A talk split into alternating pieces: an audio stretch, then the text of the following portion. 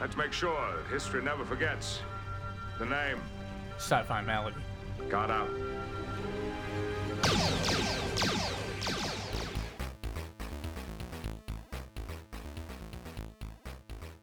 Sci-fi supplemental. does he get those wonderful toys?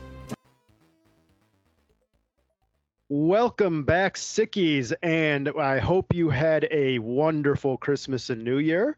Uh, we took our break off. It just happened to fall in that way. And we normally, this time of year is when we at the Malady Studio like to sit down and look at the year in review, what we loved, what we didn't love, some highlights.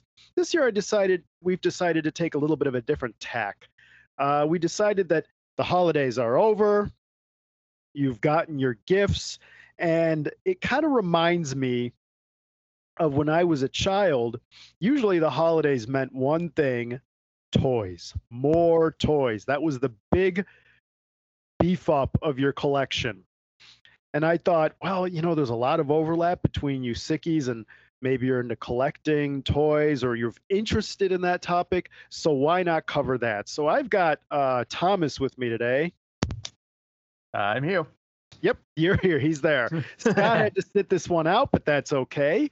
And because we have some other guys who are with us today, people who are part of the toy collecting community on YouTube, uh, two guys who I have been following for, oh, more or less a year.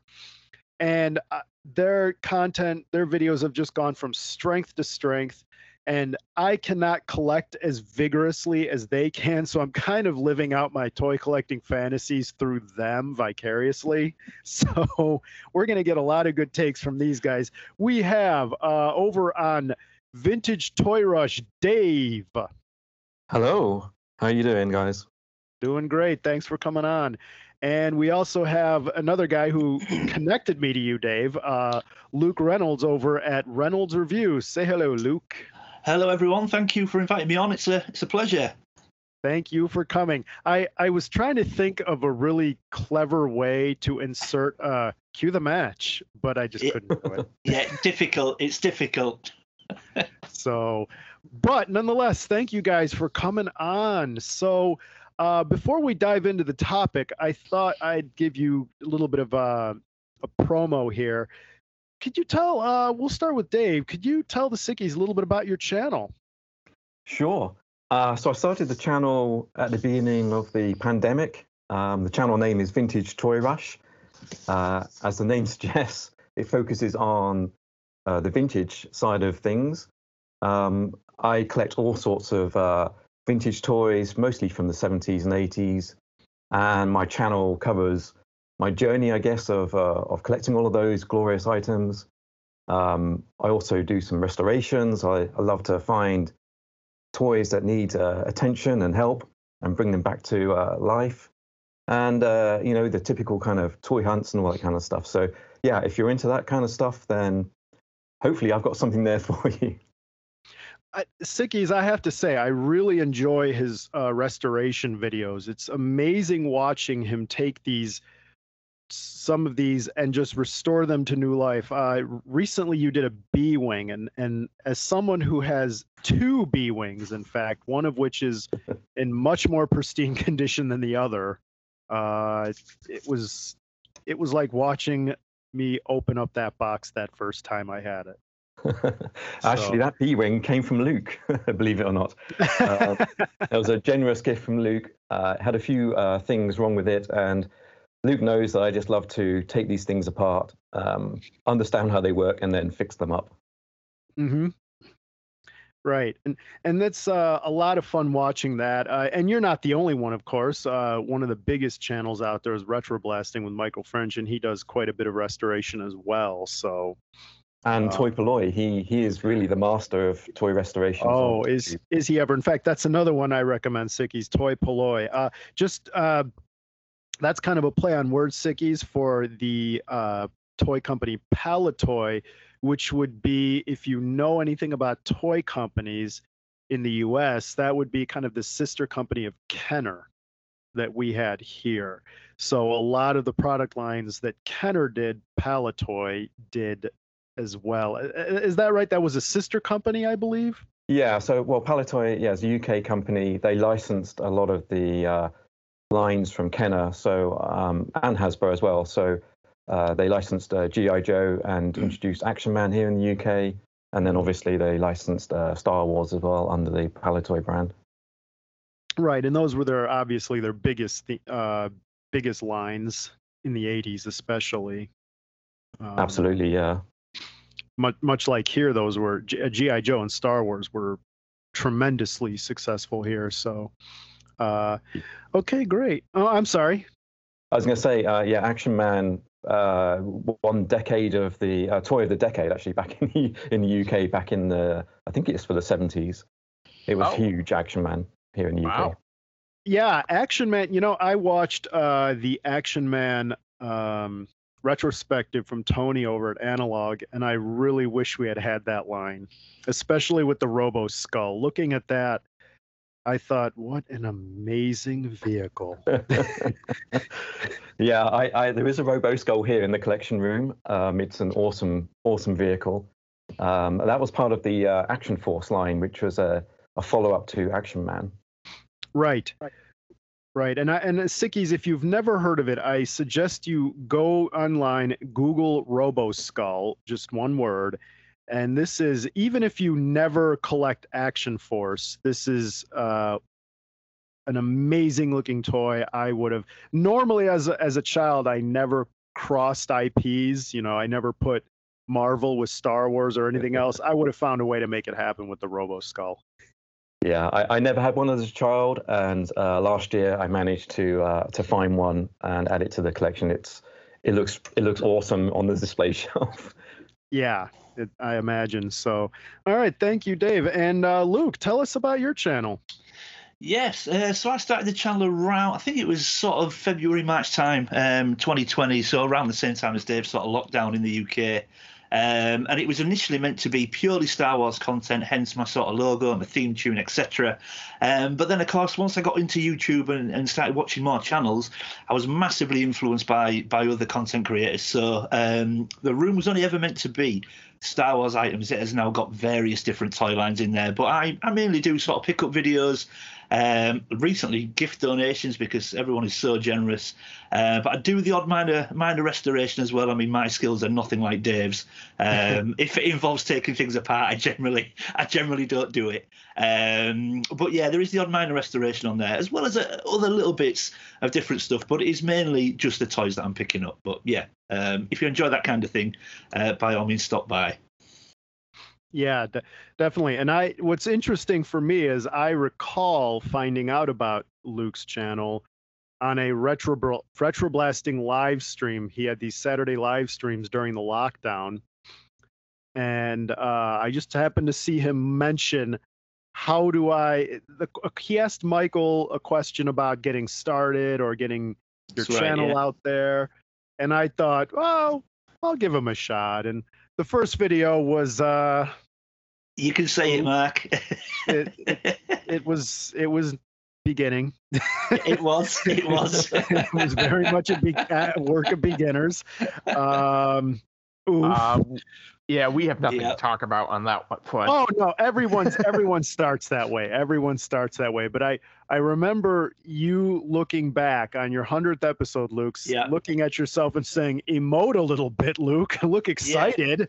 Well, it's it's funny because sorry, I was talking to to uh, Rachel only this evening about about that video, um, and the strange thing is what what struck me straight away when I used that clip in the hundredth video was the not just obviously I didn't seem particularly happy that I was doing it. It was it looked like it was the last place I wanted to be, but the picture quality seemed so poor even though I'm still using the same equipment, the exact same equipment that I used to film that video is what I'm using now. So I, I was a little bit confused to why the, the picture quality seemed poor. However, yeah, I mean, the you know, there's no personality. And I said to Rachel, I remember feeling that had to be really quiet because she was still in bed, and the, the bedroom, the main bedroom, is straight above um, the, the the Reynolds reviews base. So I was very quiet purposely. Um, just a poor choice to pick the first video on that day, and I, and I don't think it was a great idea to do a room tour either for the first video. But yeah, lessons learned. Uh, Oh, absolutely. I I'm glad I chose to stick around because I saw the first video and thought, "Oof." Well, my very first podcast episode, I sounded like I was uh, a zombie on NPR. I I had this soft voice like this, and I I, I was I was human Valium. yeah, coffee was needed in large launch Oh. of one of these. Yeah, so so I watched the what one or two others he had, and I thought, all right, there's there's there's something here. I'll give it a go. I'll I'll stick around. And as Yeah. time went on, it was just strength to strength. Luckily, with Dave, I caught on later because Luke recommended it, and so I came in after you had your uh, your learning curve, your proving Absolutely. ground. so I didn't have to see early cringe. my, my very first uh, episode was actually I went straight in at the deep end. Uh, I, I actually did it as a live stream. Oh, Oh, Right. so I, I had I had zero viewers at the time of that live stream, um, but I just went for it. You've got to start somewhere. If you don't start, then uh, then we you know both of us wouldn't have these channels if we hadn't started somewhere. Sure, sure. And that's how I looked at it, and I'm glad I stuck around because it's been uh, a wonderful time uh, watching and and commenting.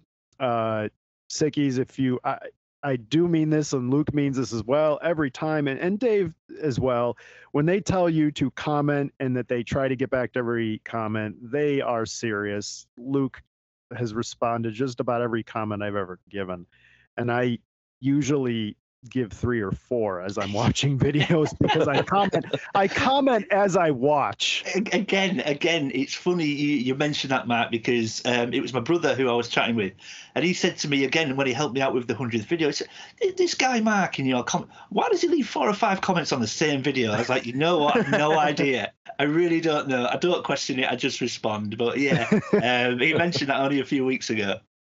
Well, there's your answer. I do it as I'm watching. I'll pause your video and then make my comment because for some reason I fear if I don't do it, I'm going to forget what I wanted to say. That makes perfect sense now you've said it that way. Yeah. because you will. Let's be honest, you will. Yeah, I forget. I will. I'll move on and then you'll pull out something else and I'll go, "Ooh, look at that." shiny thing. Yeah, next shiny thing. Yeah. so, uh yeah, it makes sense. Yeah. Uh, at any rate, uh, you guys kind of covered how you got started, and so that's fine. So let's dive right into sci-fi themed toys. And one of the things I've discovered is that most toy lines are invariably sci-fi themed, at least in my experience, at least a little bit. And so, concerning the toys you had as a child, which lines were you drawn to? Uh, and you know, my parents, when I was younger, bought a little bit of this, a little bit of that. But about, I would say, age five, when I could start really becoming aware and cognizant of I, IPs and stories, uh, Star Wars was my first go-to. I can recall having Star Wars toys, a few, but it wasn't until I saw Empire the first time. I had seen Star Wars before that. I think I was too young to really pay attention. Then I saw Empire and I was hooked. And I remember telling my dad, find me Star Wars toys whenever. And we would he would go to flea markets or or car sales uh, or uh, if you were lucky, local stores would have some leftover or the when the final 17 came out and that became my line until until TMNT until Ninja Turtles. Yeah. And that became my replacement. So what about you guys? Uh, let's start with Dave. What was what were the lines you played with and collected as a kid? Oh, all sorts. Um, sci-fi and non-sci-fi too. Uh, actually, some of the first sci-fi related toys I played with were was actually Lego. It was the uh, space Lego. I don't know if you remember remember I those do. kits. Yeah. I do. Um, the blue and grey bricks. hmm Um, I, I was I was always as a kid I was always fascinated in building things um, and the mechanics of how things work. Uh, so so Lego was right right for me. Uh, so I'd always you know my dad my dad was fairly generous in finding uh, these Lego sets and I just loved building those. Um, but also, of course, Star Wars. You can't really live around that time without Star Wars being Right. in your life. And I, actually came across the toys first rather than the films. As, Mm. as a younger child, I didn't really go to the cinema that much, to be honest.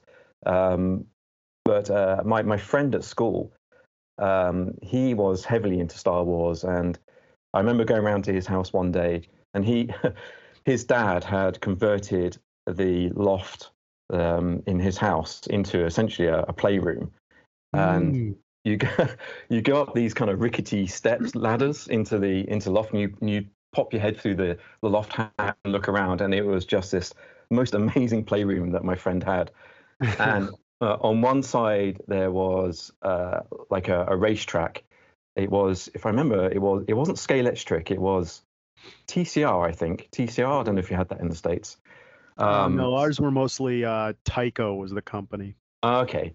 Yeah, so you had this sort of racetrack on one side, and it was a fairly large setup. Um, and then on the other side was just Star Wars. And uh, the the one toy that I remember playing with, I never had this myself, but the one toy that my friend had that I just loved was the Millennium Falcon. Mhm, Um, mhm. And uh, every time I go around there, I just immediately just pick up the Millennium Falcon, uh, put Han and Chewbacca in there, and and just you know act out uh, as much as I could from my imagination, and then obviously from watching the films eventually. Um, so yes, that that got me hooked onto Star Wars, and my my route to school at the time. This isn't you know this isn't the time when you used to walk to school rather than getting a, a lift in the car but uh, Mhm, it was about a three mile walk every every day but it would pass through uh, a local shopping center it was only a small one but it had the most amazing uh, toy store. Um, it was it was probably the largest shop in the in this uh, shopping precinct. And I'd walk past that every morning and then on on the way back home from school walk past it again. And of course it was open at that time. Uh, and you look in the windows and it just had you know all these amazing toys in there.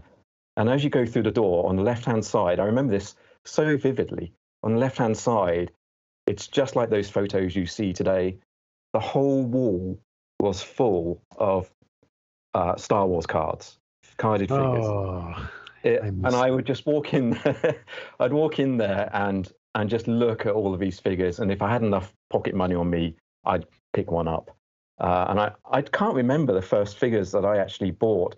I think Chewbacca was definitely in there, um, and R2 as well. I had a thing for the sort of droids and the smaller characters in, in various different lines. Um, so I'm pretty sure I picked up R2 and, and Chewbacca but yeah, this whole this whole wall was just full of uh, boxed vehicles, cards, and I remember sort of you know just spinning through all of those. Um, so yeah, definitely Star Wars and um, and the Space Lego were the, the were the two that I remember playing with at the time. mhm. Wow, those are those are yeah. I can recall going into shops and seeing uh, rows of Star Wars. In fact, there was like uh, this toy store here called KB Toys, and they went out of business in the late 90s, I believe. And they started to empty out their warehouses on clearance. And a friend of mine, she worked there and she told me that they had found all of these Star Wars figures from a s- uh, particularly the final 17 that they just had dug out of some corner somewhere in a warehouse and were selling for a dollar a pack, a dollar a pop. Whoa. And I didn't make my I didn't make it there in time, but I kept thinking a dollar Yeah. are Yeah. they were just looking to get rid of them and i i regret it now this must have been 1998 1999 i believe maybe 2000 some somewhere in there and just oh boy i and so sh- she told me that there was a whole row a whole aisle of nothing but star wars figures and oh, wow! Imagine. I mean, wow. Wouldn't it be great to go? You know, have your time Doctor Who time machine and just go back. Yeah. oh, oh, if that were the case, I'd go back. Yeah, absolutely. I think about that all the time. I think about that all the time, going back and uh, just trying to get those. Yeah, definitely. Um, let me switch it up to uh, before I get to Luke Thomas. What uh, what toy lines, sci-fi toy lines, were you into? Uh, honestly, pretty much similar here. Uh, a lot of Legos start with, and then Friend had uh kind of the same type of deal. Friend had a lot more of like the Star Wars. Actually, had the uh, AT-AT. Yeah. hmm He had that one, the nice big tall one. Yeah, that one was nice. hmm Yeah, we we sort of stumbled into that and the Millennium Falcon at a Goodwill when I was a child. That and about thirty figures that were on sale for five dollars. And of course, this was back when uh, I I don't know about the UK, but in the US now, when I was a child in the '90s, eight, late '80s, '90s, finding Star Wars toys at a, a car sale or a, a flea market, you could get them very cheap. Now, when I was at a flea market during the summer and I found uh, the Max Rebo band, Wow. and the Oh, yeah. person knew what he and it was in the box, and the person knew what he had though, so he was charging me uh, three hundred dollars for it. I don't even know if it's worth that much, but uh, they, it's not like back in the day when I could haggle someone down to a couple dollars. Now they, they know what they have. Yeah. Sometimes, sometimes you get lucky, but those are rare. Right. Well, Yeah. and, and a lot of the sellers are my age, so they know exactly what they have. Yeah, Um, I mean, we have car boots here uh, in the UK, um, which I guess are similar to your flea markets. Basically, Right. um, you know, people gather from the local community in their cars and then literally, uh, you know, open up and empty their the the car uh, with all of the stuff they want to get rid of. right. And uh, it's just, I find it's not just you know Star Wars, but any vintage stuff now is so hard to find, even at those Yeah. car boots. Um, I think the time I think the time has gone for really kind of, you know, it's not it's not impossible, but you know, finding out in the wild an, a great bargain for a vintage toy, it's just so rare now here in the UK. Yeah. Really is. Yeah. Yeah, well, y- it, the best way to get lucky here is go to a garage sale. Yeah, Uh, especially don't- s- garage sales are your best bet anymore. Yeah, special. I don't know if you have those in the UK where people just Not really. all right. Uh, you have to find a garage sale, particularly of an older woman who's just trying to clean house. Yeah.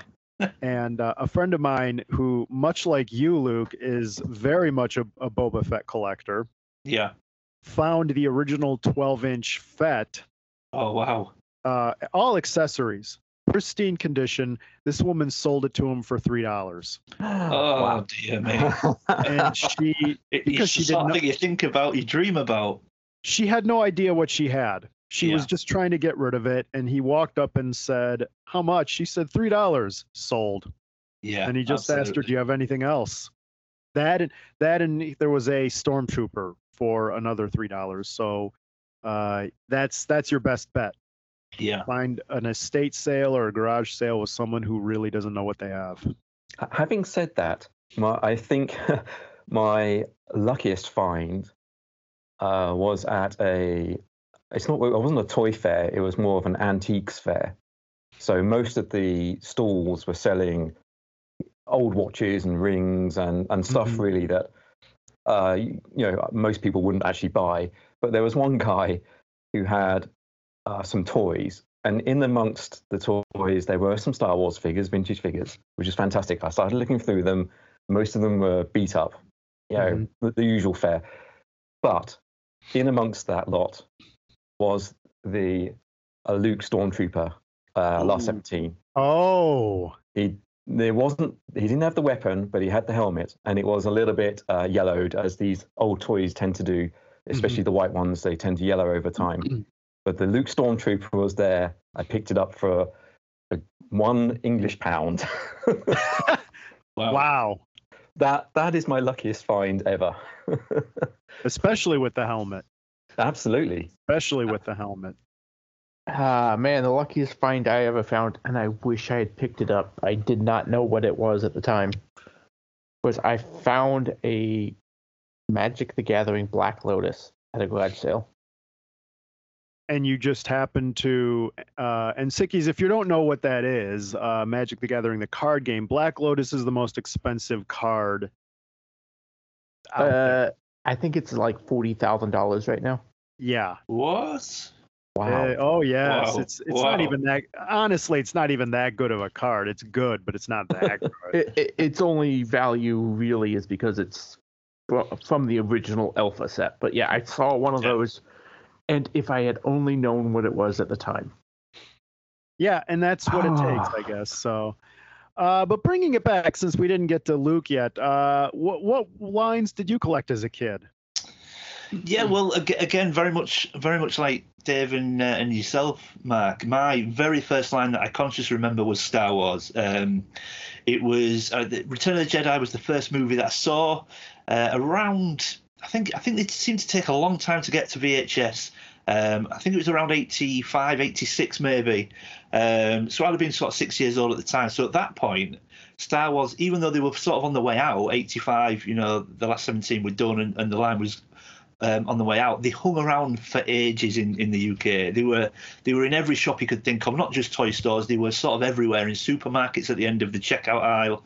They just seemed to be everywhere. So Star Wars toys were, were what I was playing with. Um, that was certainly the first line, and then from there, I mean, that was a, a big thing to us. But from there, um, it tended to evolve into uh, the cartoons that we watched. So obviously, me, myself and my brother, Saturday morning cartoons were a huge, huge thing to us. Um, for sure. So Star Wars was obviously a massive toy line, and we, we, you know, we had a lot of it. But when we sort of started to move on, we would we would move on to generally what what cartoons we were watching. And Saturday morning cartoons to us was things like Mask, was things like Transformers, was things like Centurions. Um, I remember watching things like Ulysses. Now we never had any any toys from that line. I don't actually know if they did any toys, um, but we were massively influenced as kids by what we were watching. Um, so Star Wars hung around for a long time. It was always there, even though that was more influenced by the movies. Um, it was always, always and ever present. But we did then jump into we we got a lot of Mask as kids. We got a lot of G1 Transformers. Um, we got Thundercats. They crept in at one point. Um, and yeah, and then we had a, a little bit of Centurions as well. Um, and then I think by then we were sort of hitting, heading towards the 90s. And by the early 90s, they were disappearing. Like I said, you know, I think parents had decided we were a bit too old and um, they were starting to disappear. And we were we were probably getting into sports at that point. Me and my brother were heavily into sports as kids. Um, so I think by sort of late 80s, early 90s, even though I still loved all the toys that we collected, I don't think I was consciously um, playing with them at that point. point, and I think that's when they started to drift away.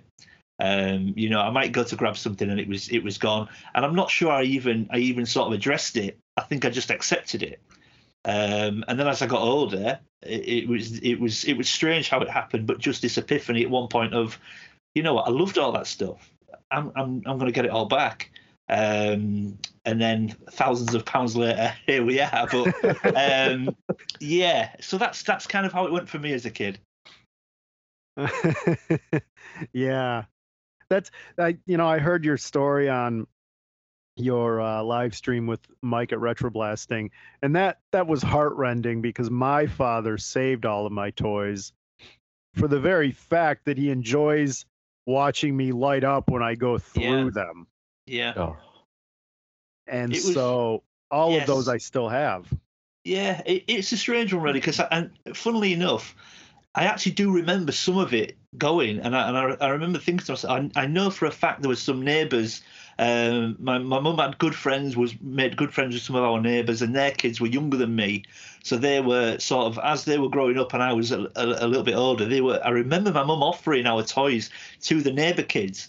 Um, and I often think back now and think, why did I not stop that? You know, um, and and I suppose, like I say, at the time we had no idea, especially Star Wars, what what these these things were going to become.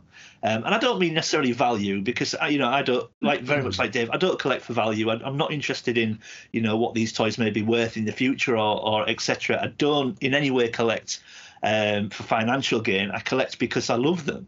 Um, mhm. So I often think back and think, why did I not stop that?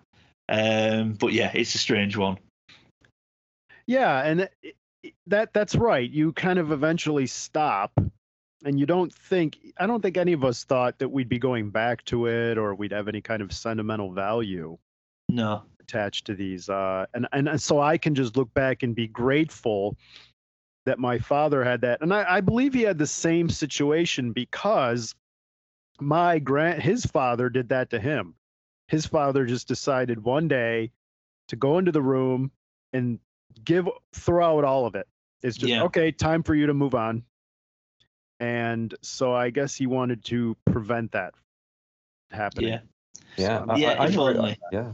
I, I never even thought about it as I was sort of growing up through my teenage years. It just seemed very natural to me that you know those toys would disappear and then you move on to you know new things. And um, my my dad, my dad did keep some stuff. Um, he was always very good at keeping things in boxes. He was very good at keeping boxes for some unknown reason in like pristine condition uh, up in the loft. Um, and there was one toy. It wasn't sci-fi, but there was well, was, I don't know if you class it as a toy actually, but I remember fondly playing with it with my dad.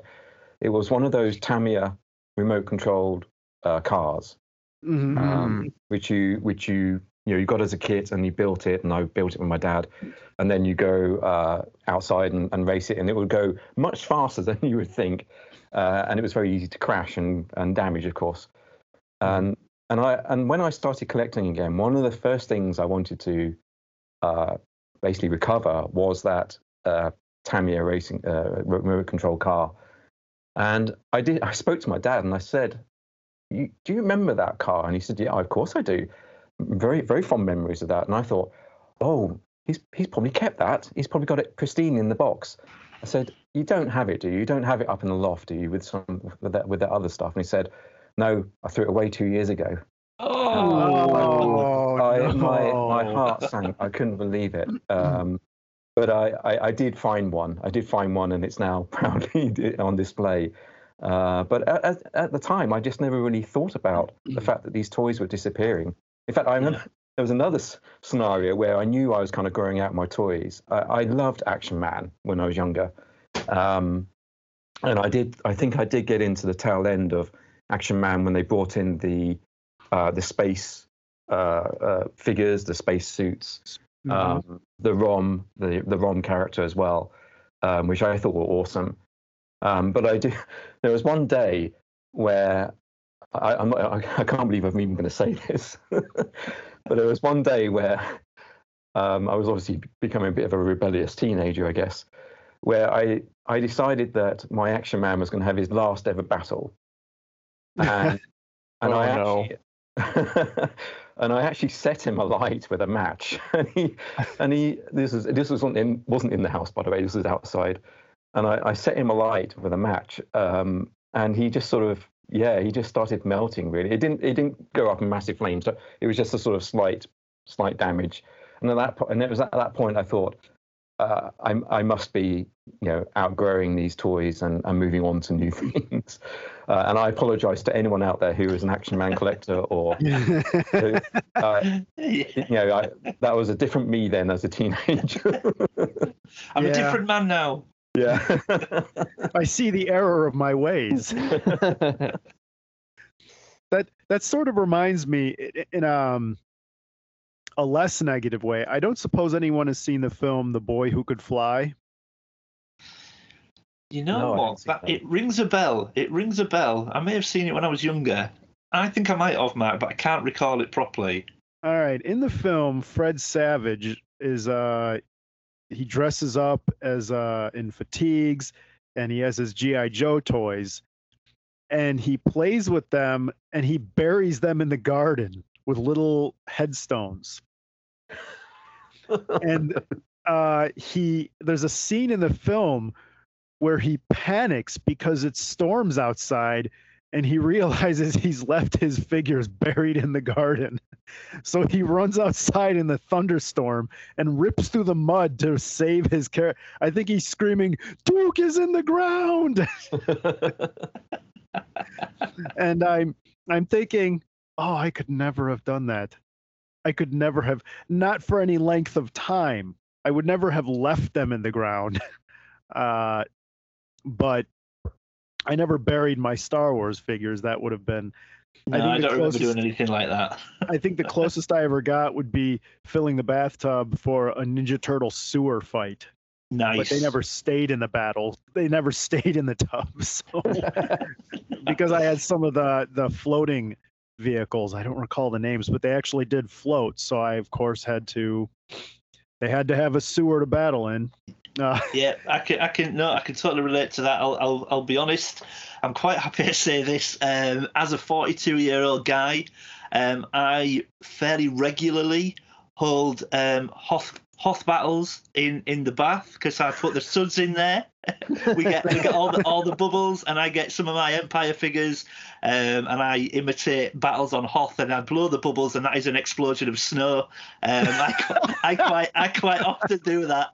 Um, Rachel walks in the other day into the bathroom and everything just stopped. She just stopped, stopped dead, looked at me, and I looked back at her. I was like, "Look, come on, this isn't the worst thing you've caught me doing." Um, yeah. but yeah, I, I imitate Hoth battles as you know as an adult. So yeah, totally get that. last year we had a, quite a bit of snow and i went in I, I only have a few of my most of my star wars toys are still in my father's and i had a few hoth figures so i took them in the back and my wife looked at me and said what are you doing and Yeah. I, I i put them in the snow and i took a few photos came back in and she just looked at me and shook her head and i said well at least i didn't lose them In fact, again, again, Mark, you know, you've said that. I think it was only maybe a, a couple of months ago we had some snow here in the UK, um, and in our backyard we have. Um, I call it a shed. It, it's a very low level. Um, sort of uh, sort of shed where we just put the bikes in it and things like that and it's not it's not very high it maybe comes up to sort of neck height Mhm. And Rachel had got up, and our kitchen, the way it leads, the back window of the kitchen looks straight out over the shed. Um, and she came outside and sort of said to me, "What What are you doing?" And I'd got up first, and I was on the top of the shed with um, Hoth Luke and only um, and Ben Kenobi, and I was recreating um, when Luke has just escaped from the the Wampa, the Wampa cave, and he's sort of slumped in the snow, and then he sees Ben, and I was recreating that and filming it and filming it. um, and again, Rachel just looks at me. It's like, what what are you doing? Um, and as much as she does support me, sometimes I think she does look at me and just think, what have I got myself into? But yeah, I, I, I uh, my wife just looks at me and says, "What am I going to do with you?" yeah. yeah, it usually involves a big eye roll, and then I think she just she just turns around and walks away most of the time. Well, you know, the old saying is, "Behind every great man is a woman rolling her eyes." absolutely, yeah, absolutely. so, uh, con- continuing with this childhood, which uh, the next question is, which lines would you have liked to have gotten into? You you saw them, you were interested, but you didn't. Uh, either for whatever reason, mostly because your parents wouldn't buy it for you, or they they told you you have enough, or what have you. The the two, if we're speaking about just toy lines in general, for me it would have been um, it would have been GI Joe, but for Yeah. sci-fi toys, it would have been uh boy a cross between Transformers and Dino Riders. I don't know if you Cool. guys ever heard of that. Dino Yeah, Riders. Yeah. I know very little about Dino Riders, but I do know of them. But I have no real knowledge about them. Dave, any any idea? Dino Riders? Uh, I have I have one Dino Rider, and I can't pronounce the name of it. I'm afraid. Um, but it's uh, I, I love that line. I never had it as a child. Um, they are they are the most fragile toys ever. Um, oh, absolutely. yeah, but they are they are fantastic. The the the dinosaurs, the the sculpt on those dinosaurs is superb, absolutely superb. Um, a fantastic toy line. I mean, dinosaurs and uh, you know battles and lasers and what have you. What a combination! I mean, you can't really go wrong, can you, with that? No, I had I had gotten into it. There was another toy store here, Lionel Kiddie City, and on my birthday, my father took me there, and that's when he said, "Well, have at it." He told me he let me pick things until he decided I'd spent enough. Wow. And uh, I picked up the VHS, which I still have, of the Dino Riders pilot episode. Oh, very and nice. then while I was at it, I got the Triceratops of the bad guys, Lord Krulos, I believe his name was, and then the pterodactyl of the good guys. And the Very bad nice. guy, the, the bad guys, I always came with traps because the dinosaurs were controlled by what they called brain boxes, which were really just helmets on the dinosaur that made them docile. And the good guys would make traps to knock the helmet off so the dinosaurs would then turn on their masters. And each of the negative, each of the, so each of the bad guys came with a trap for that. And uh, I remember playing with that Triceratops so much. And as you said, Dave, it was horrendously fragile. So many moving parts, so many parts to lose. I would never want to collect that line today simply because of the amount of parts that no doubt are missing from so many. Yeah, uh, it's not it's not that well known. I would say it's you know it's one of the secondary lines I would say that people collect uh, uh, today. Um, but there are there are obviously people out there who are very much into that line. You do see them at the toy fairs in the UK. Um, they're not that cheap to acquire, and as you say, trying to find one that's complete is near enough impossible. It really is. Uh, but Mhm. it's an awesome line. It really is. Yeah. So those are two lines I would have really wanted to have gotten into, but due to resources, the parents decided you have enough. So Yeah. pick a line and stick with it was essentially the what they fed me. So what about you, Luke? What line did you see and think, wow, I really wish I had gotten into that? Well, that's that's a strange one, I guess, for me because this is this is actually going to sound like I was I was really spoiled, which which I wasn't. But pretty much every toy line that I wanted, uh, I seemed to get. Now that seems really that seems really sort of spoiled, doesn't it? But I remember there there was two lines. One that I remember being very interested in, but just kind of never. I don't think I nagged enough to get it, but I just remember seeing them thinking they look amazing, which was a toy line called Zoids um, because I remember seeing a commercial on TV of it. it they, they were almost like motorized. It, it, what we call Meccano. They kind of looked like Meccano. I don't know if you guys know what that is, but um, kind of similar to Lego, but they were motorized. Um, and they did a Tyrannosaurus Rex. Mm-hmm. Um, and then and say you would I can't remember if it was like a wind up or if it was just an on switch, and then it would walk and it would it's I think it would its mouth would open, it would light up, and I just remember thinking they looked amazing. Um, but we never we never got, and I don't know if that's because we just didn't push hard enough for it. But um, a second toy line that we kind of did have figures for um, Centurions. Now, Centurions is something that I'm I'm now trying to sort of acquire a little bit of at the moment. I don't want to get too far into it because there's there's too many too many outfits. But the problem we came across as kids was each Centurion. So you got the three main guys, which I believe, if I remember rightly, was Jake Rockwell, Ace McCloud, and Max Ray Mm-hmm. And you would get the figure, and they were big, sort of six inch, maybe even a little bit larger than six inch figures.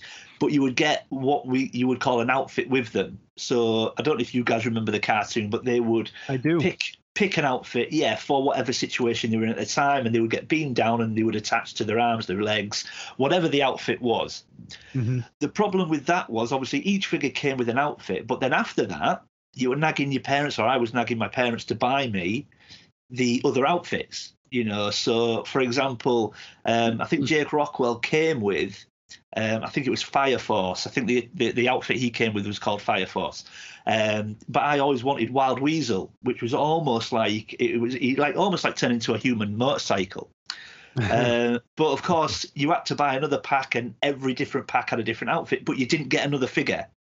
Mm. So my parents just would not spend more money when it didn't include an actual action figure. They, they were just look. I'm not buying attachments. I'm not. Bu- you've already got an outfit for him. I'm not just now buying separate outfits.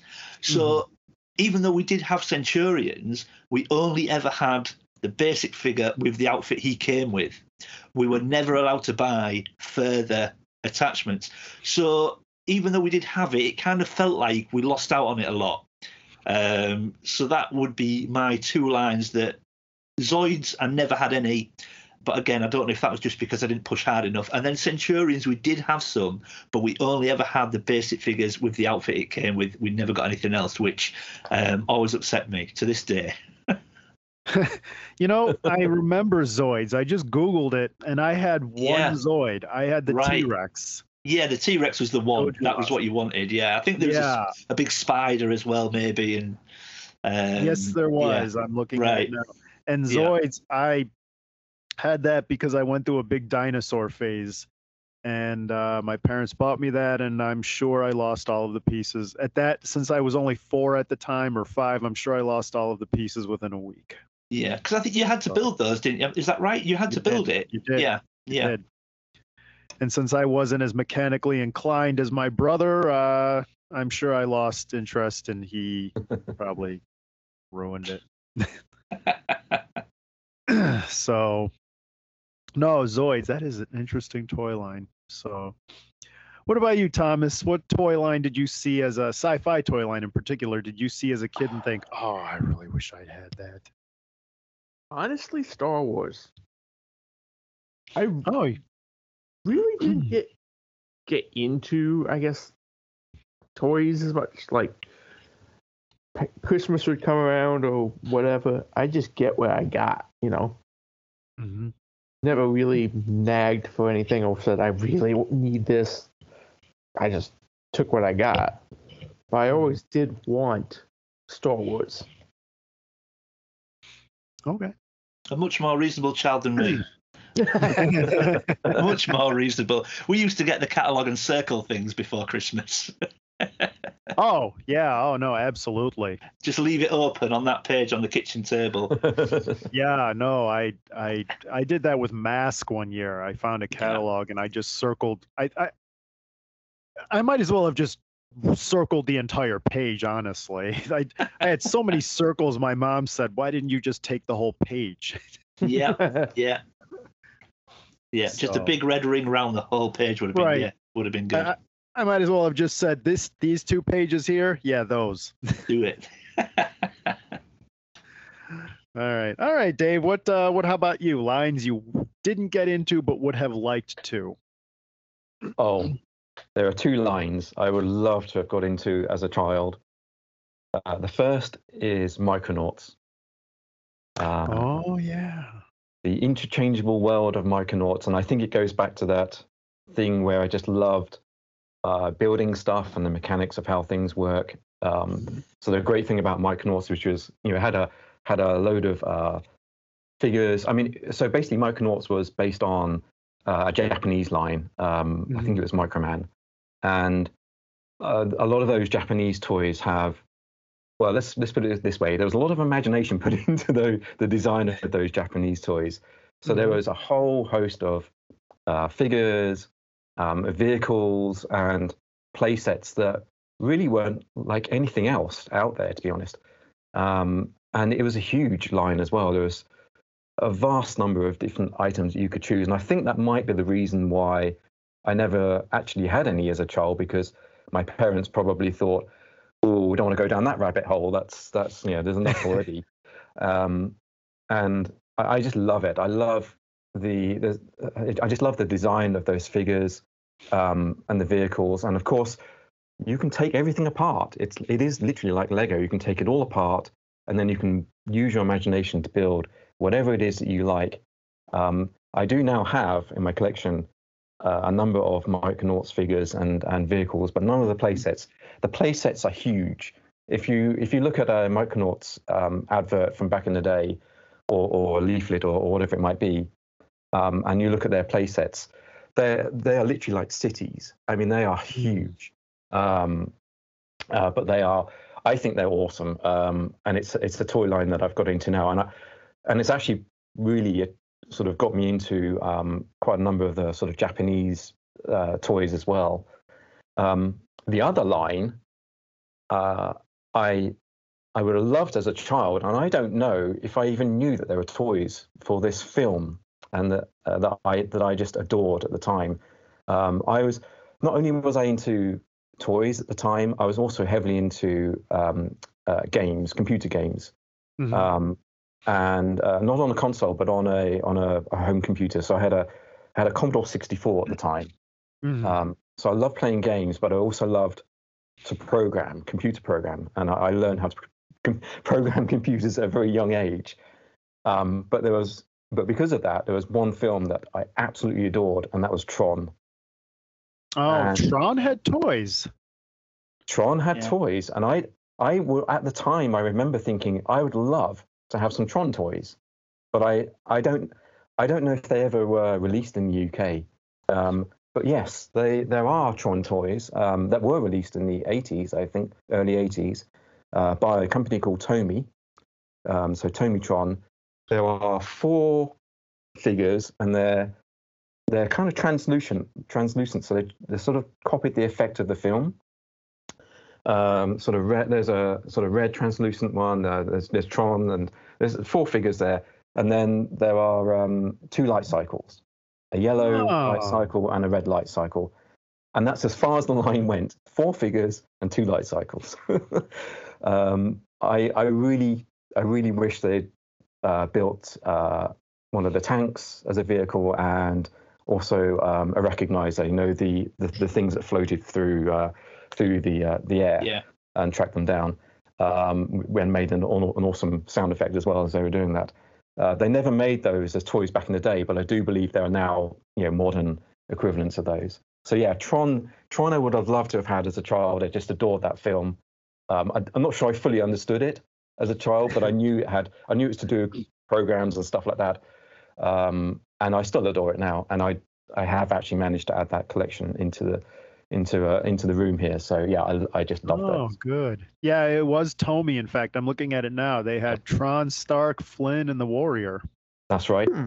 Oh, and they had um uh uh, uh accessories that glowed in the dark as well. Right. Well, of course, you have to. Of course, yeah. Oh wow, I had no idea that they had. I've never seen these before, but it doesn't look like they took off very much. No, I don't think so. I was to say they they only they only released those four figures and two and two light cycles. Um, uh, I, I'm not sure because I, don't at the time. I'm not sure the film was necessarily all that successful. Um, I think it's become more of a cult film now, to be honest, Yeah, rather than a definitely. Yeah, success in the day. kind of. It kind of reminds me the way they are in their excess and their uh, limited amount. Kind of reminds me of the old toy line Captain Power. I don't know if you've ever come across those. I, I do I, I know the name, but I'm not sure I'm familiar with uh, with the toys. It yeah, not was a something I'm familiar with either. yeah, it was a TV show here that one of the first CGI shows. And if you bought the VHS tapes and watched it, the toys would interact with the show. So if you had the one of the attack fighters and a laser hit it, it would blow up. Uh, I never had any of those though. The, the line didn't do too well actually. The show was a bit I think it for the rudimentary CGI of the day, it I think it didn't land very well. Plus the time slot wasn't very good. It was it was on when we were still in school. Oh, well, yeah. It started right as we were getting out of school, so uh, I guess it was doomed to fail. Uh, I'd like to add one amendment to toy lines I would have liked to have gotten into. When I was getting into middle school, I met a guy who was collecting the new Alien versus Predator figures. They were Oh, yeah. brand new, and he had boxes of them, boxes with original backing, this and that. I tried to get into that, but with the little pocket money I had, I could never get many than many more than a handful. So would have liked to have gotten into that. yeah, they sound cool. Yeah. Yeah, the the Ken. there are some toys that are released where where you think, how did they get released, or what, what were they thinking? And a- Alien is one of those one of those toys. Kenner in '79 was it '79 when the original Alien film was released? Yeah. uh, Kenner released like an 18 inch tall Alien figure Oh, um, and it basically scared scared the kids basically. Um, it had Yeah. this sort of glow in the dark um, dome on its head as well, and it, Yeah. it's realistic looking, 18 inches high. And in the end, it was pulled off the shelves. Um, yeah, I guess it's it falls into the same category as um, the Rambo figures, wasn't it? Because I mean, I I watched the Rambo movie far, far, far younger than what what I should have been.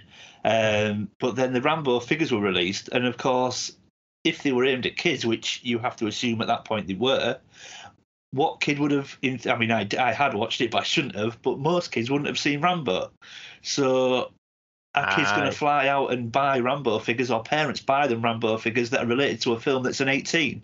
Um, pro- pro- probably not, but I do remember seeing them um, and seeing the film when I clearly shouldn't have. I, I'm not quite sure who really was it. I want to say Coleco. I, I may have It's that wrong. Coleco, yeah. Oh, is it? Okay. Um, but yeah, I remember thinking they were cool figures, but we were never allowed any. A, a lot of the a lot, a lot of the toy lines uh, ended up being based on the cartoon of which was loosely based on the film. So there was a Rambo, a. Rambo cartoon. Was it Um, Force of Same- Freedom? Same with was it? RoboCop. Yeah, that's right. Yeah, yeah, RoboCop was the same thing. The toy line was based more off the cartoon. right. uh, Police Academy. Uh, Did Police Academy have action figures? Yes, Yes, they oh, did really? from the, wow, I didn't the know that. cartoon. Ah, Right, of course, yeah. I remember they had Oh. a mail away for Captain Harris that would, if you squeeze the legs, he would knock his hat off. It was, Oh yeah. Oh yeah. it was Oh, not a. brilliant. I don't think it was really a toy line that was destined for greatness.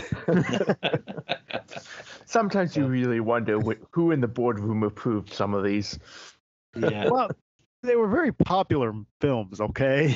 they, they were when I was a kid. Police Academy movies were um, fantastic to watch. Yeah, again, probably shouldn't have been watching them, but they were great. yeah. Hey, I, I'm not saying I didn't like the movies or they were good movies. I just don't know who said that's a good toy. Yeah. Let's Yeah. make toy lines out of that. Yeah, well, prob- yeah. probably the same person that said let's make toy lines out of Love Boat or something. True. True. mistakes were made. so, um, moving up to today, gentlemen. Now, this is where Thomas and I are going to kind of sit back a little bit. Uh, what kind of toy lines are you collecting now?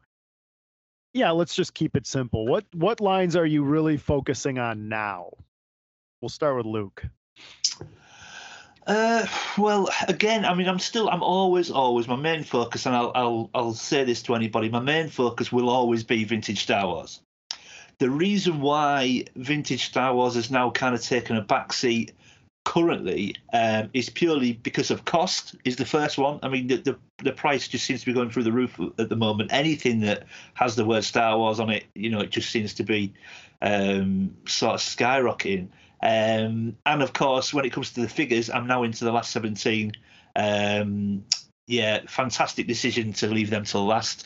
Um, I'm really happy I did that. Um, so yeah, so of course the figures I'm now into the last 17, which they're very expensive. So if I get any disposable income or a, a significant amount of disposable income, the thought process at the moment is I can buy one, maybe two last 17 figures, or I can buy five or six mask vehicles. Um, and that's kind of where it goes. So Star Wars is still my primary line, without a doubt. Um, followed by Mask at the moment. I'm loving Mask because it's readily available um, and far, far cheaper. You know, and obviously, if you start picking them up with boxes, instructions, etc., they do obviously go up in price, but still nothing like um, vintage Star Wars vehicles with boxes.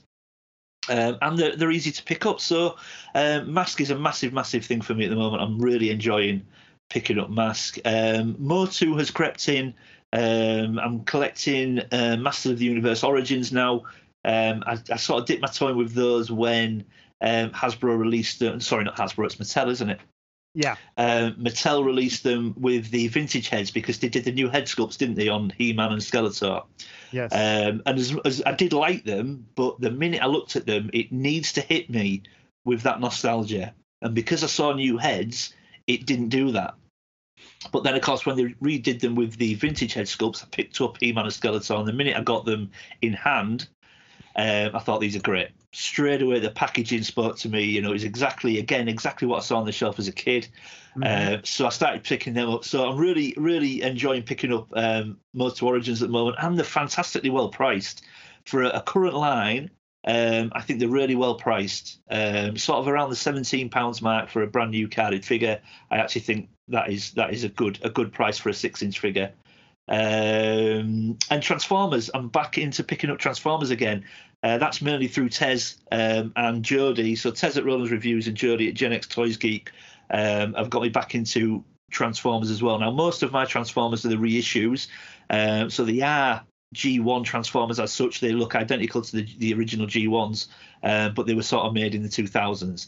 Um, but again, that's not because I prefer them. You know, I prefer the original G1s, but you can pick up the reissues in the box, brand new, um, for a good price. So um, I've got a few original G1s, but I do pick up a lot of the reissues because you can get them for good prices and they're brand new in their box and they look amazing. So um, yeah, they're the three main, or should I say four main focuses at the moment. I generally stick to them. I try not to go outside it because um, if I get into a fifth line and a sixth line, it just, you know, I kind of just feel it gets out of control. So, uh, yeah, Star Wars is always going to be my, my primary collecting line.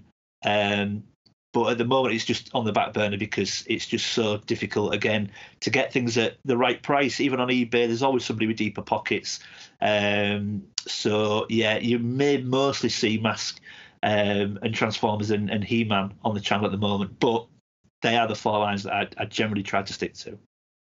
Yeah, and speaking of mask, you recently had a really good donation. Yes. The Rhino, which blew me away. That it was in not only the condition it was in, but it had, I would say, 99% of the parts still Yes, functioning. and, and the chrome was pristine. Absolutely, yeah. One piece missing, which is the um, what would be the trailer attachment on the back on the back section. There's a little chrome attachment where the trailer would fix into. Um, that is missing, but yeah, I mean I'll be able to pick that up, I'm sure. But yeah, the condition of the actual vehicle itself, and I can only put that down to the fact that obviously it's been kept in the box and it's still got its its inner. It's like a big polystyrene um, inner where it sits in and it gets covered up. But the vehicle itself is is immaculate, really, barring that one piece. Yeah, that and then you also had the Manta in the box, so that was a nice find. That was a donation as well, wasn't it? From Man- the yes. Chile find. Sorry, Manta. Yeah, Manta w- didn't come in the box. It is brand new, um, but I didn't get the box with it. I got the, Oh, the oh, right. I got the instructions and everything, um, and the decals weren't even on. It is brand new, but I didn't get the box with it. Okay. Yeah, But that, that- was a that was donation from from, Dean um, at All Things 80s. Right, but and that was from the uh the, what was it in Chile they found all those uh mantas in Yes. the box? Yeah, in Chile. Yeah, the Chile find, the warehouse find. That's right. Yeah. hmm Always looking to see if that'll happen here since uh we're here in Ohio and that Kenner was based in Cincinnati. I'm always whenever we're down in Cincinnati, I always think, can we go fishing through old warehouses that Kenner may have used? yeah. Yeah, I think I think that's a little bit. Yeah, it's a little bit like in the UK. I think everyone, every so often, we- hear people start talking around. Can we go start digging around sort of Coalville and, um, you know, where where the Palitoy factory was? Apparently, there's a there's a landfill there. and They buried loads of Star Wars toys. Can we just go Yeah. start digging places up? Yeah, I think yeah, that that raises its head every so often over here as well. The Bob the Bob Brechin Codex, Yeah, the sit- hidden cachet of Bob Brechin. yeah, as long as no one in, in America wants to go find that ET video game, though. Oh no, when they found all those games in the desert. Oh, Yeah, that was a find that was like, uh, should we be happy about this? ah, we buried that for a reason. yeah, definitely. I always thought I beat that game, and then I found out years later I hadn't. you didn't even come close. I, it turns out I had just died. But I think at that point I was just so happy that something happened in the game that I called it a win. okay, Dave. So what lines are you into? What lines are you into or, or would like to even get into? Well, let's see.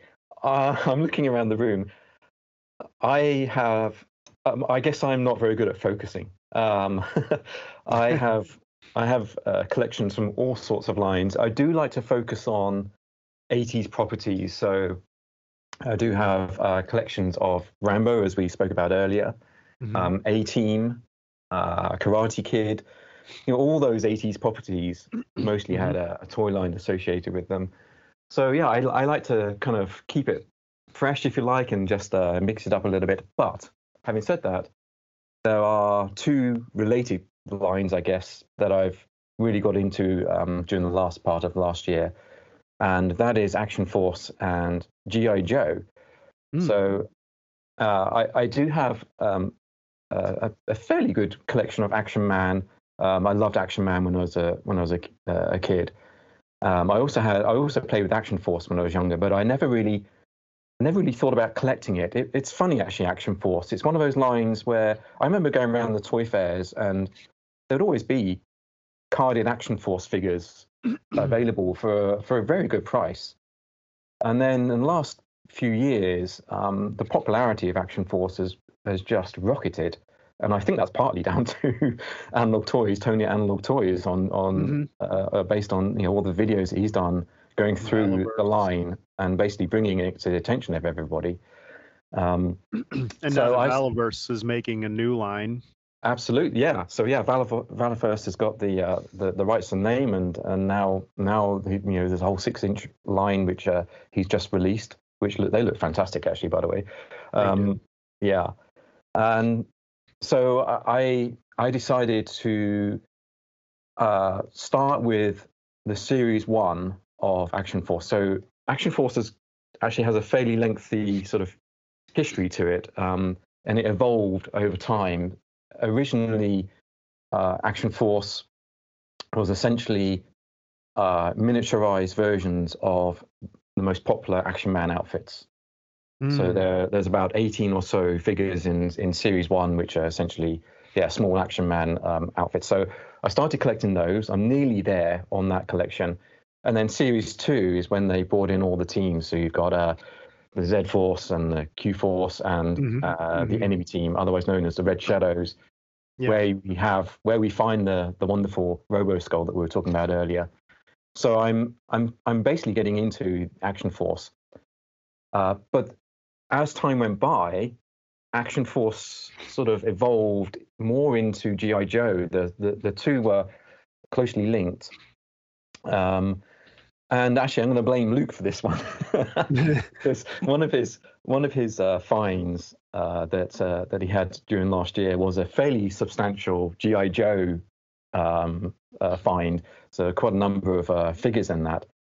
And I thought, you know what, I, I don't know much about GI Joe. When I, I I didn't really get into GI Joe at all in the UK. I guess it was more of I guess it's you know more of a US thing. Um, but I, I do like to learn about new toy lines and the history and what have you. So I thought this is a good opportunity to get into GI Joe. So I picked up some really good figures from Luke at a at a very nice price. Thank you, Luke. Okay. and, uh, That's what But it's all about. yeah, and and that's really kickstarted uh, my my sort of journey into GI Joe, and I'm I'm s- I'm sort of adding to the collection and learning about the whole kind of history of GI Joe at the same time. And I've had some wonderful gifts as well. Um, one was from Scuba Pete uh, just before uh, Christmas time. Um, I don't know if you're familiar with Scuba Pete. He's a prominent member of the community. Uh, he's Mhm. recently joined the Chasing 80s Chasing toy 80s toys. That's yep, right. I'm I'm subscribed.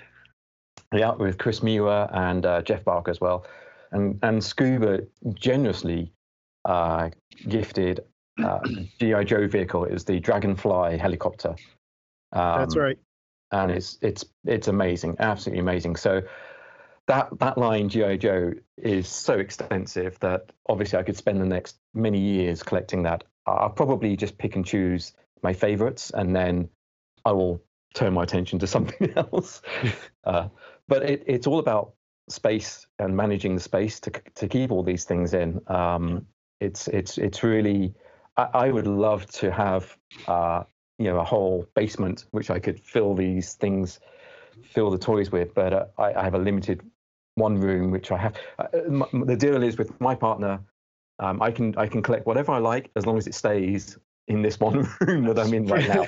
That's Um, pretty that- much the that's the deal I've deal. got as well, Dave. yeah, she's very supportive, very supportive. Um, uh, and and she buys me stuff too. She she she supports me. Um, I don't think I would do half the things I'm doing without without her support. So, but it it's all about trying to focus and trying to think about what it is that you want to uh, that you want to to collect. What do you get the most enjoyment from? And of course, uh, your enjoyment can change, or sort of taste can change uh, as you go through this collecting uh, world. Sure, absolutely. That's very true. You're more eclectic. In fact, I watched your Karate Kid uh, video just recently because now I'm watching Cobra Kai since that new season is out, and I thought, oh well, I'm going to watch that. So, uh, and it reminded me of the theme song to the Karate Kid cartoon, which uh, I can only assume, given some of the amazing theme songs of 80s and even 90s cartoons, the lyricist must have been off that day.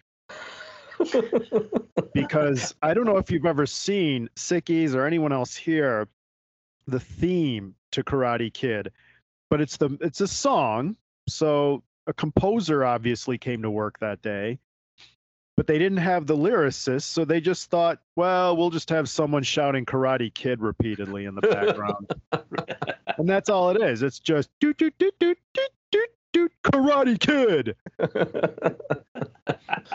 I, I I don't think I don't think they put uh, too much money into that cartoon, to be honest. I mean, No, uh, when, when was Karate Kid released? I think it was uh, 80, 84, I think the I want original. to, I want to say Kid film. 84, yeah. Yeah. Mhm. Um, that cartoon, I believe, was 89. So that was five years later Mhm. uh, than the original film.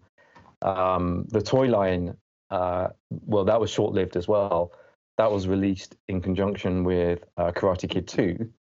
Um, yeah. So it's it's a it's a strange line. I I, I kind of like those quirky smaller lines that um, that people don't necessarily talk about all the time. You know, you uh, you hear about you know Star Wars and you hear about Motu and Transformers, all the big the big lines. Um, but I, I like to give a little bit of love to the the secondary lines as well. I, I like the quirkiness of them. Uh, Do you find it's cheaper to do that too, as well? That it's, I mean, Karate Kid. I don't imagine there's a large demand for that line. Well, um, well, apparently I- I'm wrong. Well, I think generally anything from the 80s now has a, a, a premium price. I mean, obviously there's variance across the lines, but anything from that from that decade now just seems to be in short supply, and there, there's a lot of demand for it. So even those Karate Kid figures, you know, they're they're fairly simple, right? They're just a, a figure with uh, you know a gi, a cloth gi, and and some accessories. Um, a lot of them are broken because they have these kind of uh, kick and uh, chop actions, and, and they often break. But they can go for 40 to 50 to 60 pounds each. Um, uh, so it, it's it's crazy, really. Uh, Ra- Rambo figures uh, also crept up in price. Um, there are there's a series one of Rambo, and there's also a series two, which I think was released in the US, I think, but only for a very very short amount of time, but Hmm. was more prominently available in Argentina. Trying to find those series two figures for Rambo is really hard and very expensive uh, Mm. uh, road to go down. So, yeah, you would think you would think maybe uh, you know less known, uh, perhaps uh, it would be a cheaper cheaper route. But the problem is they made less of them, and um, so the you know the the supply isn't there. Right. Well, uh, we're getting down to our last, second to last question here. Uh, Holy Grail items for you guys. Now, Luke, I know you got your Holy Grail item just recently, which the 12, the display platform for the original 12 uh, Star Wars figures. Yeah. Uh, have you since replaced it? Have you since chosen a new one? Holy Uh. Well, yeah, I mean, it's it's something that again was always was always in my mind. I mean, the original um, 12 stand, the Merloway stand, I picked up. I think it was over a year ago now, so I think it was sort of October, October, November time, 2020. So, um, but I, I I'd been chasing that ever since I started collecting seriously again, which was around 20 sort of 11, 2012 time. Um, and I knew of that then, and I always wanted it, and and it took me until um, yeah 2020 to get that. I suppose the the new, if there is a new um, Grail piece, which obviously they're very personal, I would have to say the Palitoy Death Star. Um, Hmm. It's just so choice. difficult to get. Um, extremely difficult to get in good condition because it's it's mainly it's pretty much all cardboard, so it's it's often um, ripped and downtrodden, very dog-eared. So trying to get one in good condition with the the canopy on the top and the and the plastic cannons as well, um, very very difficult. I mean they, they're not necessarily in short supply. You know you can find a few of them. You go onto eBay or or wherever they are, you can find them, but often they want people want big money, and in my opinion, the money they want often doesn't reflect the condition. I understand, you know, if they're in great condition with everything there, people will want a big price for them, but because it is what it is, for me. If you want a big price ticket on it, it's got to be complete and in good condition. And a lot of the time they're not, and people still want massive money for them. So um, it is something that I hope one day I pick up, but I'm not going to push hard for it eh, because I Mhm. just I, I think if if I try to just get one for the sake of having one, I think I'll at this point I think I'll pay over the odds for one that I'm not happy with. So it's it's like anything, patience is key. Yeah, I mean, I'm just looking at, um, and I don't imagine we'd have them here, but just looking at eBay here, I found one for $250, but they're good enough to mention that it's a, uh, in the title, they're good enough to mention that it's custom made. So, Ah, okay, yeah, so you're not, you're So not yeah- getting yeah. gypped. no, yeah, yeah. for a I mean, moment, I thought I found it for a good amount. Oh wait, never mind. Yeah, Wait a yeah, minute, yeah. fine print. read, read the description, yeah. so yeah, so that would be mine, I would say. Okay, cool, cool. What about uh, Thomas? I know you're not as big into it, but if you, there were an, a particular toy item that you saw that you would say, "Oh, I'm laying money down for that now," what would it be? Oh man. I just hit you with that out of nowhere. You need a minute? Yeah, yeah. Thanks for realizing Sure. you hit me with that one. I don't know. Yeah, no, no, no, that's fine. I can, I'll, I can scooch on over. In fact, I'll take your spot. Uh, mine would be the Switchblade. Oh, As a good one. child, I had a good amount of mask toys, but I never had the Switchblade. And there's a bit of a traumatic story. when I was a child, we went to uh, Mr. Ed's Shoes, and I would always buy mask shoes. And the shoes would always be mask. Excellent. and the the cover the, on the sh- the lid on the shoe box would have this gorgeous battle scene and i remember once my brother telling me yeah and mr ed who who it was a local shop so yes the the owner was and we called him mr ed. Uh, he said my brother told me mr ed said that if you cut out the vehicle you want from that lid and bring it in next time he'll get you that. Oh, and i was cruel. so excited i thought oh, all right! So i cut out the switchblade and i kept it in my sock drawer diligently until it was time to buy shoes again. And when my mother said all right we're going to go shoe shopping i raced upstairs. I grabbed that thing that picture. I took it to mr ed's and i said mr ed my, here's my here's the switchblade. This is what i want. And he looked at me and said all right well uh, maybe you could ask your mother for your birthday or santa for christmas. What? But my brother said Oh, my brother said Oh. you would get it for and, and my brother thought it was the funniest thing in the world and i was hard i was so crestfallen because traumatic. at oh, that oh. point i realized so i'm not getting a switchblade today oh no. Oh wow, that. Oh no. Oh. so I hope your oh. brother Oh. got exactly what he deserved after that.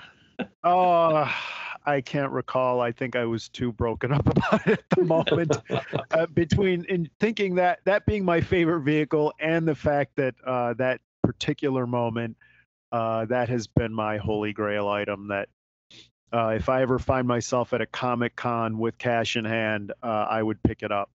Yeah. Or if I'm ever at a, a flea market, car boot sale, whatever, I would just pick it up. Uh, Yeah. That's that's my item. So, yeah, that's a good uh, one. That's a good one.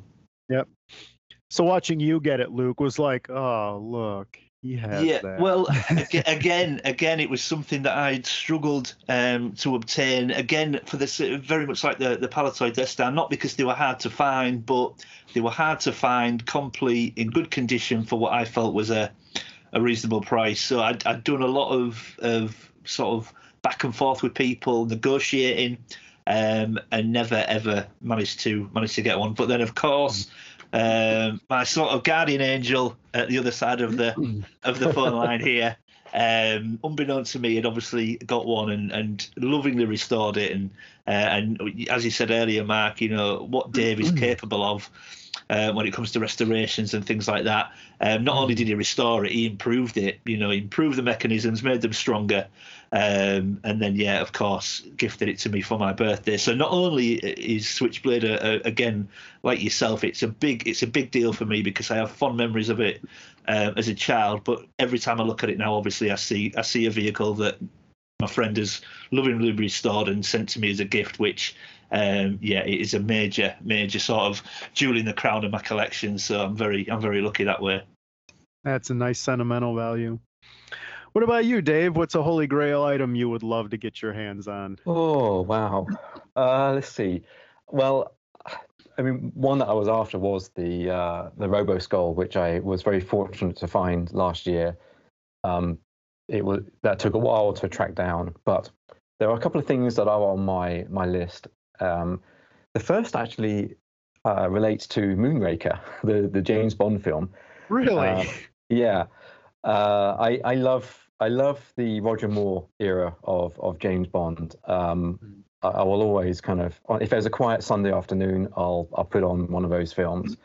Um, and and Moonraker as a child, I just loved you know the whole thing. I just loved you know the, the space shuttles, everything. It was just Mhm. such a sort of wonderful world, uh, and and for me to sort of get into. Um, and and Mego uh, produced a, a Moonraker line. Um, wow. So there is a a James Bond figure, there is a Jaws figure, there's a Mhm. Drax, and there is Holly. Now I have I've managed to find um, uh, Bond and Jaws. Jaws I was very fortunate to find. Jaws I think was only released in uh, a select number of countries, so Jaws is actually quite tough to find. But I was at the uh, NEC Toy Fair. That's probably the largest toy fair in the UK. Um, And I was wandering around, and I saw this figure on the shelf, and I wasn't exactly sure what it was, and it was beat up. it was. It wasn't. It wasn't in great condition. And I looked at it, and I thought, I'm pretty sure that's that's Jaws. And I sort of walked away, and I came back, and I ummed and ahed, and I thought, you know what, I, I'm gonna I'm gonna pick that up. I'm not exactly sure what it is that I'm buying, and it's a right mess, but I'm gonna try and negotiate a good price, which I, I think I did, and I and I, I picked it up. I brought it home, and my it just so happened that um, Camilla wasn't uh, particularly well at that time, so I went on my own to this toy fair. Mhm. And I came back home, and my parents had had visited Camilla, so they were all there, and they said, "Oh, what did you buy?" And I pulled out this I pulled out this wreck of a figure, um, and it was dirty, and it was it had limbs were like falling off all over the place.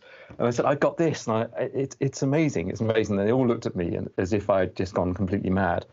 But I restored it, and it's now yeah a, a, lovely piece on on the shelf. Mhm. Um, but so I have those two, but there is, uh, as I say, there was also Drax and Holly, and Mhm. I just can't, I just can't find them. I, I, they're out there, but the price is just a little bit too much for me to go. I can justify buying those, so I would. They're just out of reach. I would love to get those two to complete that Mego Moonraker range.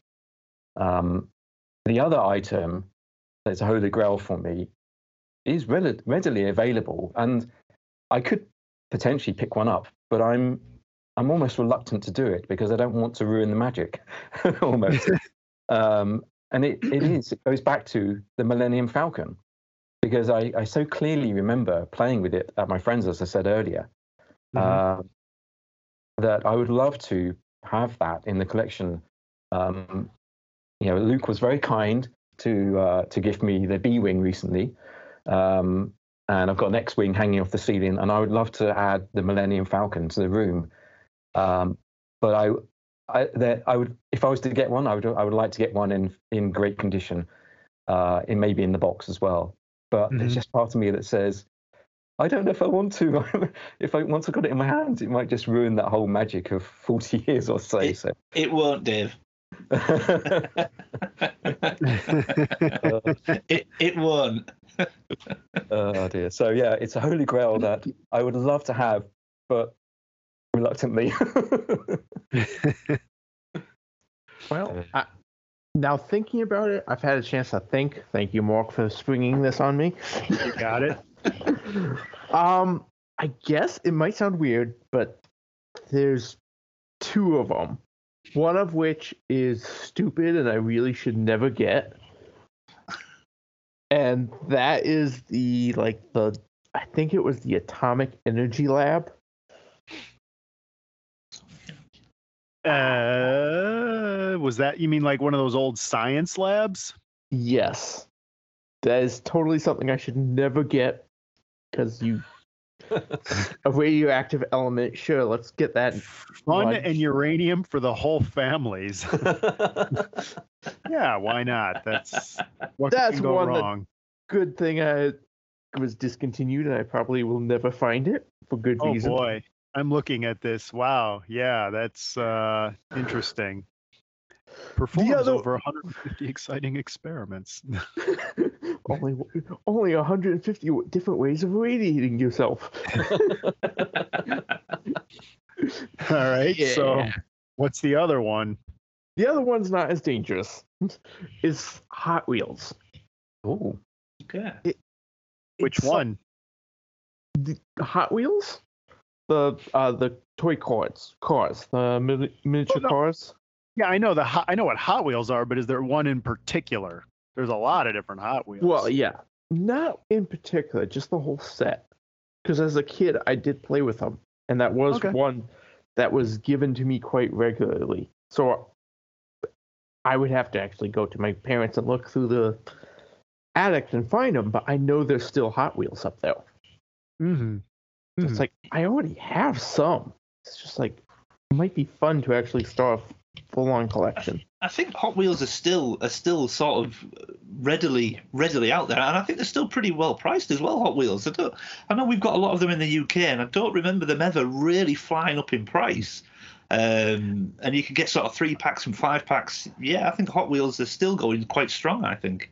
Yeah, it is. Uh, but uh, you know, a friend of mine collects uh, Matchbox and Hot Wheels, and he told me, depending on the particular car, there is a large scalper market out there Oh, really? Okay. that does drive up the price. Um, depending upon the age. For example, uh, I think it was Matchbox made a 1980s Batmobile when the 89 movie came out. And that one is a particularly difficult one to find. Right. Uh, but even with more newer cars, depending on the model, uh, yeah, there's a there's a scalpers market for that. He he Really? laments, yeah, They yeah. Well, I, I'm, just. I'm like, I have a, I do have a Batman one, I, or I did. I wonder if that's the one. No, I have don't to- know. It was from the 1989 Michael Keaton film. See, now I have to go look. Now you have to go look. But my, a friend of mine, he does collect. Um, he's in the Legos and the Hot Wheels and Matchbox cars, and he regularly laments scalpers to me. right. He laments how they drive up the price before he even has a chance to look for it. Uh, which, yeah, that's yeah. that- yeah, Hot, that- Hot Wheels are amazing, right? You, not only can you still buy them today, they're, they're you know they're released now, but they they go back, right? So, so uh, to way back, right? To I don't know what when they were first released. Is it 60s maybe? I, don't- I don't know. something um, like that. I don't know. Yeah, so there's a huge history. Um, for Hot Wheels, and I'd imagine like Pokemon cards that some of those some of those vehicles are very desirable and and also have a high price associated with them. Uh, apparently, it goes all the way back to. I just looked this up. 1968 was the first Okay. one. So Wow. yeah, Wow. that's Quite a long history.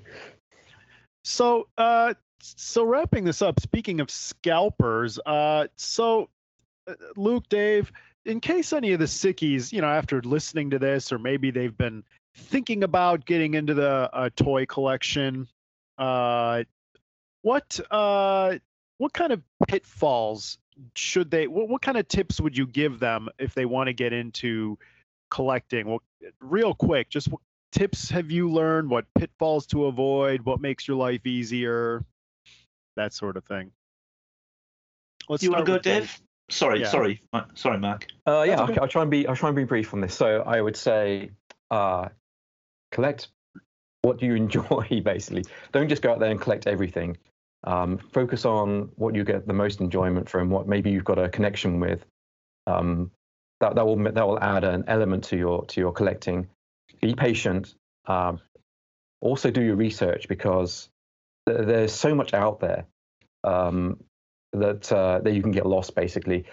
Uh, and it's worth doing your research just to know what it is you can get and the kind of rough pricing that you can that you can pay for it because prices can be all over the place and people will try it on as well. So maybe be a little bit patient um, at the beginning just to sort of get a, a, a view of the the landscape, um, and uh, also get yourself into a community um, of other collectors because once you get into that community, you can learn so much from them. They they have the experience that you can obviously uh, use for yourself, um, and also it's much more enjoyable to get into a community of uh, like-minded people. Um, yeah, I think those are my kind of quick tips.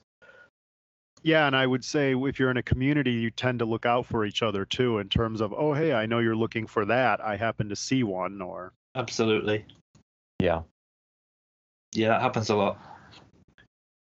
All right, Luke.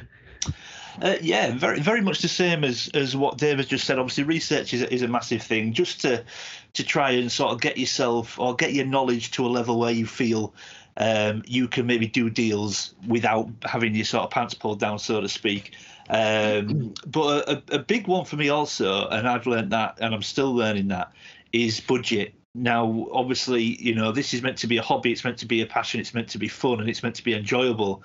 Um, the amount of times early, early in, in my sort of collecting, um, I got into bidding wars on eBay and and ended up paying more for something that I, you know, I wanted, but I didn't want to pay. But it's very easy to get into bidding wars because you, you want the item, so you end up paying more than what um, than you maybe want to or or could afford. So I'm very strict on. I set myself a budget each month. This is what I've got for toy money, and I'm not going to go over it because once you start getting yourself into potentially financial um, problems, which you know you can do. Um, I think it obviously then becomes stressful and, and certainly not enjoyable. So, uh, yeah, plenty of research and stick to your budget because otherwise it becomes unenjoyable. E- Exactly. You know, you have to. Th- you've got to think about the the budget. You've got to think about the space where you're Yeah. going to put all of this stuff, and you also have to- think about the time that you want to put into it too. So the, the main thing is to is is to enjoy it, right? The whole the whole point of this is to connect with perhaps um, items that you've had in your past from your childhood, and and enjoy it. That's the primary purpose of this world. Um, but just yeah, you just got to you've got to do that with within constraints. Not all of us have Yeah.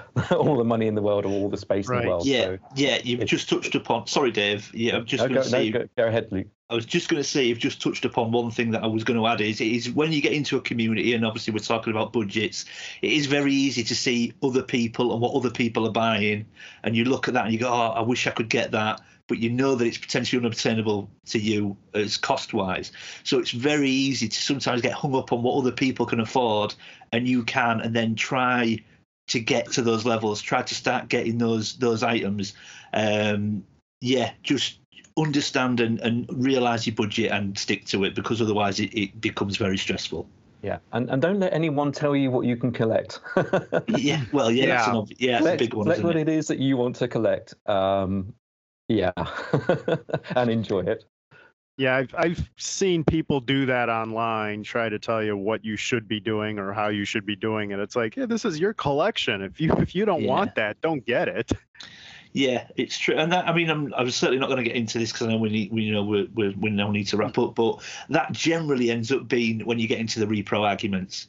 You know, Yeah. people dictating you you you shouldn't be collecting repro, and, and you know my attitude is again very much collect what you want to collect, and if putting a a repro lightsaber in Luke Bespin's hand makes you happy because it looks complete on the shelf, then then do that. Then you do know, if that's what you want to do. Um, I understand people that don't want to. That's absolutely fine, but you you no, you can't dictate what other people should be and shouldn't be collecting for me. Yeah, I think I think the only thing we could all agree on is you shouldn't if you're selling, you shouldn't be Yeah. selling repro for vintage price. That's- Absolutely, That's, yeah. thievery. I think we can Right. all collectively agree on that. Yeah, that You should be yeah, upfront and say, "Hey, what I'm saying, this Leia Hoth Leia blaster, that's a Yeah. repro. Are you Yeah. okay with that?" And if Yeah, you're okay with that, what's the problem? yeah, Yeah, absolutely. Absolutely, and when and, and when you're buying, I- I'm. It is a case of buyer beware. Um, as a buyer, you you really do need to, you know, do your homework, and this is where the community can help you as well. So if you are buying a vintage Star Wars figure and you want to check, does this look like it's authentic um, and vintage and, and not reproduction? If that's you know if that's what you want, the authentic one, then go and chat to your your friends in your community, get a second opinion. Um, it really helps. Yeah. Okay, great. So that's it for today, Sickies. Uh, Luke, Dave, thanks for coming on and filling our heads with your experience and wisdom. No, Uh, absolute uh, pleasure. Yeah, this has been fun. Sickies. Thanks, thanks for inviting us. Yeah. Sickies, if you're interested in learning more from them, you can go check out their channels on YouTube. Uh, Dave's at Vintage Toy Rush, and Luke is at Reynolds Reviews. Just ch- just type those in the search, and you'll that'll be the first thing that should come up. You can always come back and ta- uh, send me a message to ask too, and I'll be happy to tell you. And uh, let's see, Thomas, anything else I got to add here other than uh, check out? Oh, yeah, by the way, new ZTF, new Zodiac Task Force dropped just yesterday, just in time for the new year. And if I can be honest, I think it's one of our best episodes yet. Uh, also, be looking out for the next episodes the new seasons of Case of the Chills, Case uh, Case Closed, and um, Cold Case Chase. Uh, anything else I'm missing, Thomas? Uh, well, I mean, other than let me fill in for Scott here. Beware of Kara Basket. Yeah, Uh, yeah, there's that too. Other, other than that, I don't think. I think you hit all the important spots. okay, great. Uh, I guess there's only one thing left for uh, everyone to do, huh? Stay sick, sickies.